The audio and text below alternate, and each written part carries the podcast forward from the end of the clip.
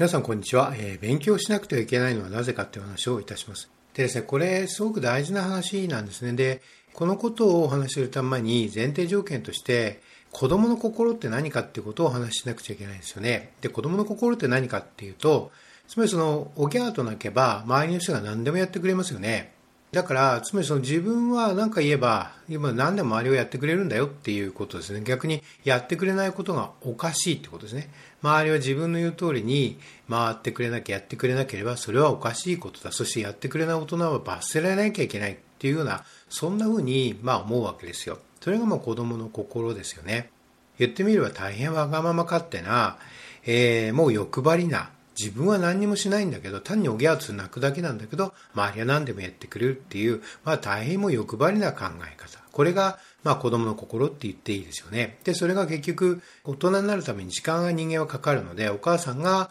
全て面倒を見てくれなければ、あるいは周りの人が全て面倒を見てくれなければ、え一日たりとも生きていけないのが赤ん坊なので、だから、まあ当然そういうことになっていくんですね。ですんで、それを、だから、ここからだから成長させなきゃいけないっていうことなんですよね。この、全くまあ、大人から見れば全く常識外れのその考え方を、えー、大人の心というか大人のものの考え方に成長させていかなきゃいけないんですね。まあ、これがその要は教育の本質なんですよ。教育だったり、しつけであったりっていうことの本質なんですよね。だここをよく理解してるっていうことがまず大事なんです。で、もう一つ理解しなきゃいけないことは、その子供っていうのは、つまり子供の心がすごく大きい人ね、大きい人に何を言っても、大人が何を言っても全くその、わからないってことですね。全くわからないんですよ。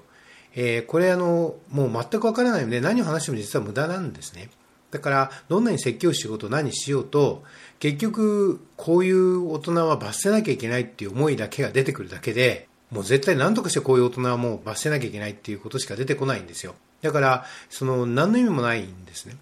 で、何の意味もないんです。で、だから我々大人ができることっていうのは、その子の成長っていうのを、まあ見守るっていうことなんですね。まあよく温かく見守るって言いましたけど、でも、実はただ見守っているだけではダメなんですね。正しい見守り方っていうのがあるんですよ。じゃあ、どれがどういうことが正しい見守り方かっていうと、勉強っていうのは何でしなくちゃいけないかっていうことを明瞭に分かっていることなんですね。もちろん唯一絶対の正解があるわけではないんだけれども、それを大人が正確に分かっていることは自分でしっかり自分の言葉で話せることがものすごく大事になってくるんですね。だからそこを考えるのが実は大事になっていきます。ここを中途半端に言うとすごく間違ったことになります。あの、よく間違ってればこういうふうに言う人いますね。有名な政治家でもこんなことを言った人がいるので、本当にどうなのかなと思うんですが、まあ、とにかくそれはそれとして、その、例えばその、大人になって数学なんか全然使ったことないよという、だから無駄だよっていう話ですね。なんと狭いんでしょうね。えー、なんとものを知らないんでしょうね。まあそういうことをよく言う大人がいるでしょう。学校の勉強なんか何も役に立たないとかね。とか言ってる人いますよね。まあなんと恐ろしいことかと思うんですけど。ですがまあそういうことがだから間違っていますね。でまあ正しいことっていうのは、今これからこういうことを言えばいいってことを話しますが、あの、大事なことです。だから間違ったことっていうのは、ぜひ、ぜひ、だから自分の中でもね、いろんな間違った考えとかってあるのは、大人自身も全部この、えー、破壊していかなきゃいけないんです。自分の中で。まあ、そこは教育なんです。自己教育ってことなんですが、こう壊していかなきゃいけないんです。だから、あの、要はですね、子供の教育の前提に、まあ、自己教育、大人の自己教育、常に普段のね、休むことなく、常に絶え間なく自己教育していくっていうのは常にあるんですよ。それは必要なんですね。まあ、それは前提なんですが、えまあ、今そこは重きをに置かずお話ししますね。で、もしね、子供はなんで勉強しなきゃいけないのかっていうことね。で、あるいは人はなぜ勉強しなきゃいけないかっていうことを問うこと自体が無意味だっていう考えも、えー、あると思うんで、実は私は本当はそういう考えをします。そう思っています。だけども、つまりなぜかっていうと、生きることは学ぶことだからですね。学ぶことは生きることだからです。だから、それは無駄だって思うんです。思うんだけれど、でもそれだと納得しない人も多いんですよね。それでそういう人たちにも納得するような説明って何かないかなと思っていう一つの考えです。をお話ししますね。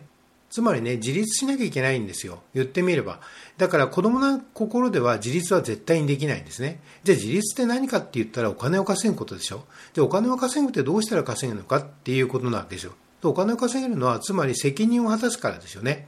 責任を果たしているからお金を稼げるわけでしょ？で、ここのとこね、すごく大事なことなので、大人でもですね、あの、要はご商売なさってる方でも、このことがよく分かってらっしゃらない方いらっしゃるんだけど、あの、ことがあるんですね。で、うまくいかない人ってここが多分分かってないんですよ。とにかく責任を果たすんですね。責任を果たしていく、社会における責任を果たしていくってこと、それを積極的に追っていくってことですね。これがあるからこそお金が入ってくるんだっていうことなんですよ。で、もう一つね、あの、単に稼ぐだけじゃなくて、え社会とか国っていうのは、お金を循環させるから、経済が回っていくわけでしょ？だからね、お金を稼ぐ、プラスお金を使うっていうことが大事なんですよ。じゃあ、どうしたら賢く使うかっていうことですよね。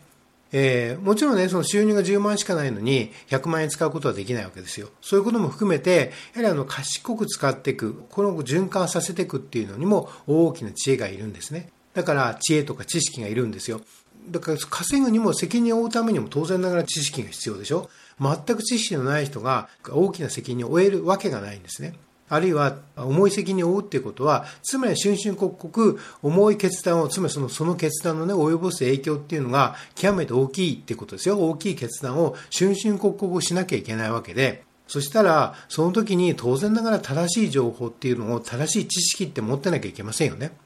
そのためにたくさんの勉強がいるっていうことですよね。で、もっと言うと、たくさんの勉強っていうのをするためには、えー、それは高度な勉強をするためには長い時間かかるってことですよね。普段の長い時間の努力、長い時間にわかる長期的な意識的な努力があるからこそ、えー、その知識を身につけることができるわけですよね。そして、当然社会的な責任っていうのを負うことができる。そして負う意思もできてくるわけですよね。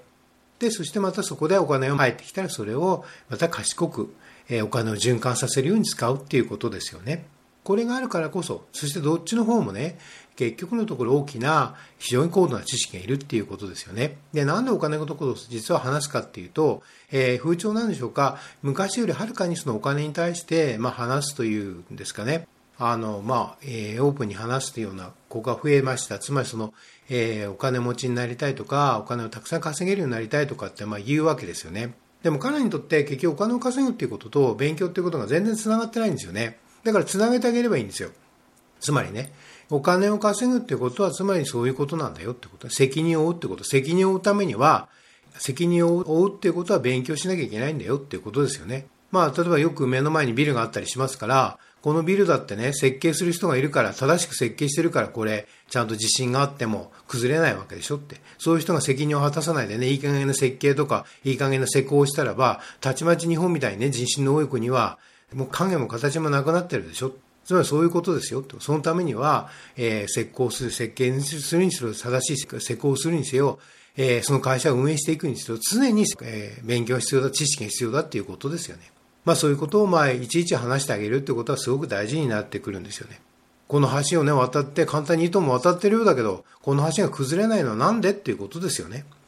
ね？それ、そういうことですよ。みんなが責任を果たしてるから、社会っていうのは維持できてるわけでしょ。だからよくね、助け合っていく社会とかって言うでしょみんなで助け合っていきましょうとか言うでしょ助け合うってことはどういうことかって言えば言葉を変えれば、みんなが責任を背負い合ってるっていうことでしょみんなが責任を背負っているからこそ社会っていうのは成り立っていくんですよね。それをね、ある人が責任を背負わないで、ある人だけが責任を背負うって言ったら、それはもう崩壊していくわけですよ。